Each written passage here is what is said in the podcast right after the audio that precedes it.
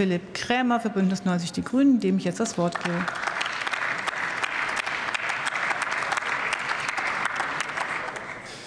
Frau Präsidentin, sehr geehrte Kolleginnen und Kollegen! Wir debattieren heute über die Fortsetzung der Beteiligung bewaffneter deutscher Streitkräfte an der internationalen Sicherheitspräsenz im Kosovo. Dieser Einsatz hat in mehr als 23 Jahren den Frieden in Kosovo und in den Anrainerstaaten sichergestellt. Und wir wollen, dass diese friedenssichernde Mission langfristig erhalten bleibt und weiterhin durch Soldatinnen und Soldaten der Bundeswehr unterstützt wird.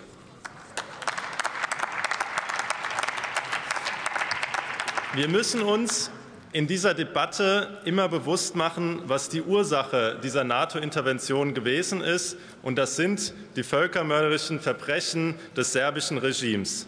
Die Auflösungskriege in Ex-Jugoslawiens sind Geschichte menschlicher Tragödien und tausendfachen Leids. Slobodan Milosevic war nur einer unter vielen Tätern organisierter Gewalt gegen unbewaffnete Frauen und Kinder. Er sticht allerdings als Führungsperson hervor. Was müssen unsere perspektivischen Ziele für den Kosovo in den nächsten Jahren, wahrscheinlich eher Jahrzehnten sein? Einerseits brauchen wir die internationale Anerkennung des Kosovo als souveränen Staat. Wir brauchen mittelfristig einen Beitritt in die Europäische Union und damit verbunden auch eine NATO-Annäherung, die eben auch die militärische Unabhängigkeit sichert.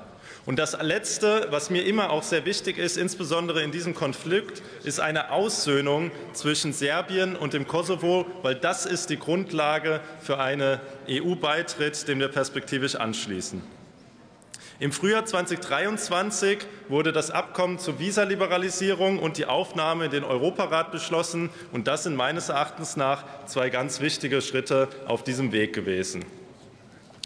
Die jüngste europäische Tragödie des russischen Angriffskriegs hat gezeigt, Blockfreiheit schützt anders als im Kalten Krieg nicht mehr vor territorialen Begehrlichkeiten und imperialer Aggression. Genau diese territorialen Begehrlichkeiten haben weniger mit ethnischen Realitäten im Kosovo zu tun, rühren aus zufälliger geografischer Verortung des Amselfelds als serbischen Gründungsmythos, aber auf dem jungen kosovarischen Staatsgebiet. Daher ist auch der Aufbau der Kosovo Defense Force ein wichtiger Schritt in Richtung souveräner Staatlichkeit des Kosovos. Und hier ist eben auch ein wichtiger Beitrag Deutschlands und der Bundeswehr zu verorten. Und noch beachtlicher ist allerdings der Bundeswehrbeitrag, der über die klassische militärische Kompetenz hinausgeht. Deutsche Soldatinnen und Soldaten sind als Kommunikationsteams im ständigen Kontakt mit diversen Bevölkerungsgruppen und Ethnien. Dadurch fungieren sie als Seismograph und zeigen militärische Präsenz äh, und eben auch einen Mediationsbeitrag, der als wichtiger Beitrag im Profil Peacebuilding angesehen werden kann. Wir haben im kommenden Jahr den 25. Jahr Jahrestag des KFOR-Mandats. Und das ist ein Jubiläum, auf das die Bundeswehr, aber auch die beteiligten Soldatinnen und Soldaten und wir als Parlament, die eben die Parlamentsarmee in diesen äh, Einsatz auch schickt, sehr stolz sein können und eben auch sollten.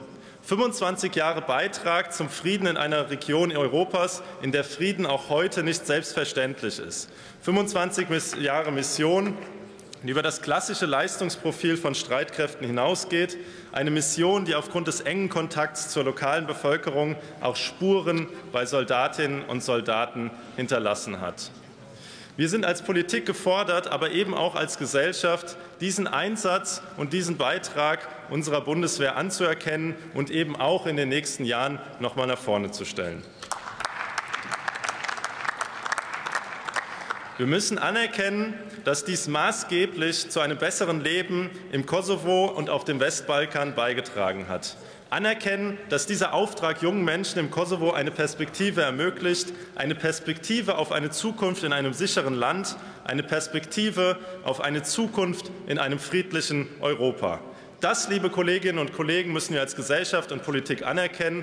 Das müssen wir unseren Soldatinnen und Soldaten sagen. Vielen Dank für Ihren Einsatz.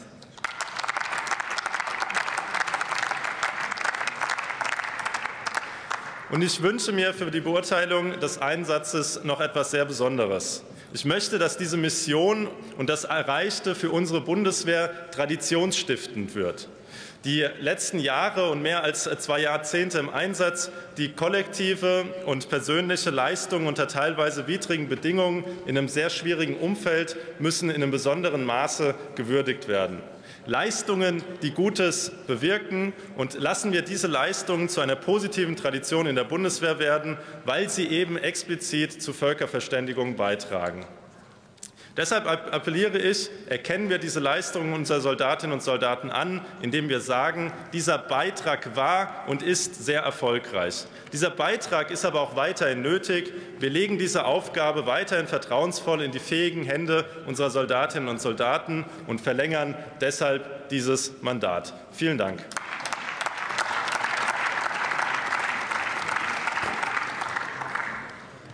Ich begrüße in unserer Debatte auch die Wehrbeauftragte Frau Dr. Högel. Schön, dass Sie da sind. Und ich gebe jetzt das Wort Michael